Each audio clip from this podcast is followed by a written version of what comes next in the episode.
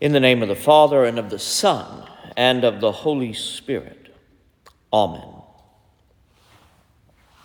Tonight, tomorrow, Wednesday, and Friday, our Old Testament passages will be from the four servant songs found in the book of the prophecies of Isaiah.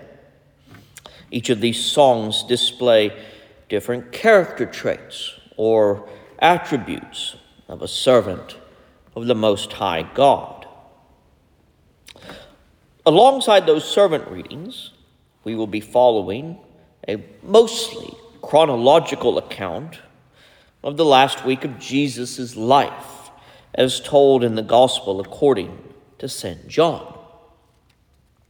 And at various points, those readings do intersect, but not necessarily on the same day that we read them. So keep these passages, these two passages, each night this week in your minds as we work our way through the Passion. The servant found in Isaiah is something of a mysterious character. He is not explicitly named.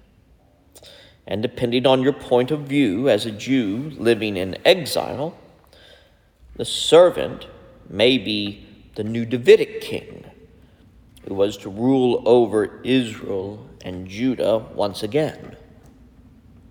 Or the servant is a representation of the entire nation of Israel, all the offsprings of Abraham who fulfill and live into the Torah, into the law, and indeed do become lights that enlighten the nations, as this particular reading suggests.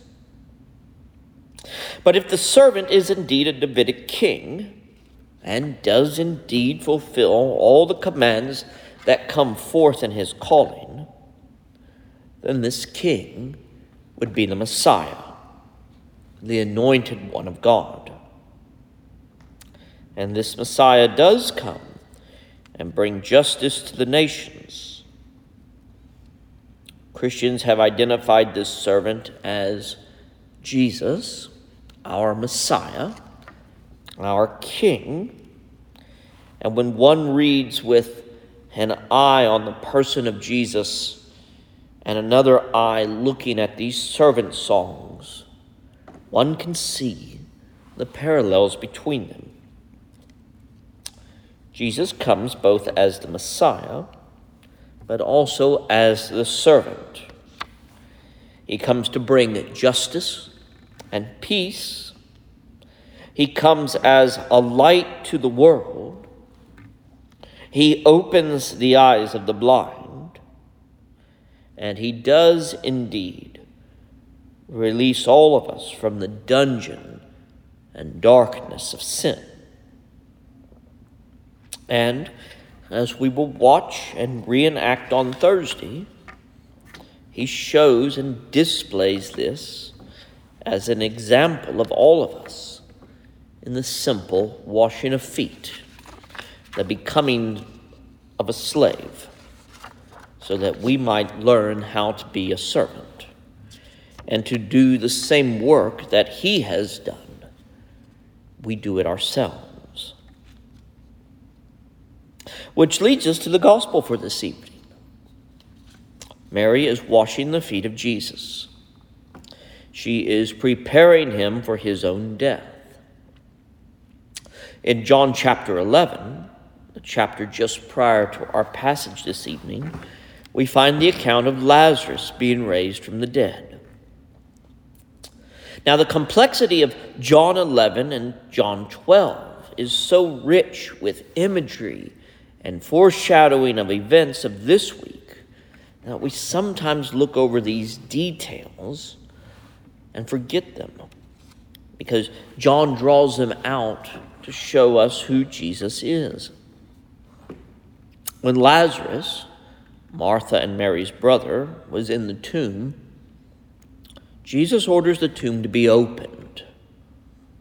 But Martha protests because of the stench the smell of death that would fill the lungs of the bystanders. Now, Mary has come, and the smell is not the smell of death and decay, but instead is the fragrance of rich perfume. Along with that, Mary understands discipleship so well, in fact, that she washes Jesus' feet without asking or him telling her to. Yet, we must remember that Jesus has to demonstrate to his disciples at the Last Supper what discipleship looks like when he washes their feet before they understand. It is Mary's love of her Lord that drives and compels her actions. Over and against this whole scene stands Judas. And Judas is known in this passage as both the betrayer and as a thief. Jesus warns us about Judas's a few chapters prior, in chapter 10 of St. John's Gospel, when Jesus tells us that he is the good shepherd, in contrast to the thief. The thief is the one who tries to enter the sheepfold by climbing over, not walking in the gate. And his goal is to steal and to kill and to destroy. Judas, being both greedy and a thief, steals from the common purse. He orchestrates the arrest of Jesus that leads to Jesus' death. And in all of this, he attempts to destroy the fledgling church with his own visions of revolution and power. One other thing that we must remember, too, that's not present in our reading, but comes just a few verses before it, is this. In the Gospel of John, Jesus is arrested and tried because he raised Lazarus from the dead. Many of the Jews had believed in Jesus as the Messiah, as the Son of God, after he raised Lazarus, who had been dead for four days. And because of this, the chief priests and the Pharisees met to discuss all the political ramifications of this new problem. They were afraid that the Romans would destroy the temple, the city, and the nation if Jesus continued performing signs, like raising Lazarus. And so the plan became this we must put Jesus to death to save our skins. And because there can be no trace of the work and wonder that Jesus had done, they conspired, as the end of our gospel passage says. The chief priests planned to put Lazarus to death as well. No proof, no living reminders, a clean and tidy conspiracy to keep the temple authorities in power. Three questions to ponder on this Fig Monday of Holy Week. First, when do you collude with power or plot against people so that you can maintain your own dominance or even your own status quo? When are you like the temple officials who demand that all traces of someone else's good works be forgotten because what they have done is a threat to you? Second, how have you been Judas and let greed drive your life? When have you been the thief who robs, kills, and destroys. When have you let your own desire for money turn you into someone who would sell out their friends?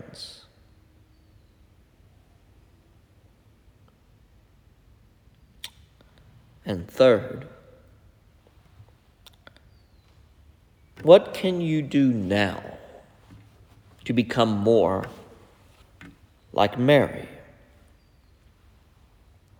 How can you serve our blessed Lord without being told what to do and instead to perform good works because of your love of Him who died for us?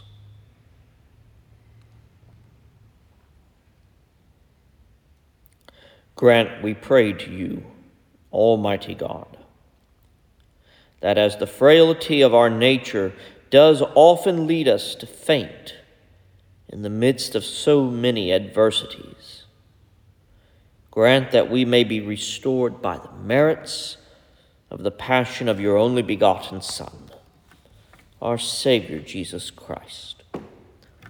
Amen.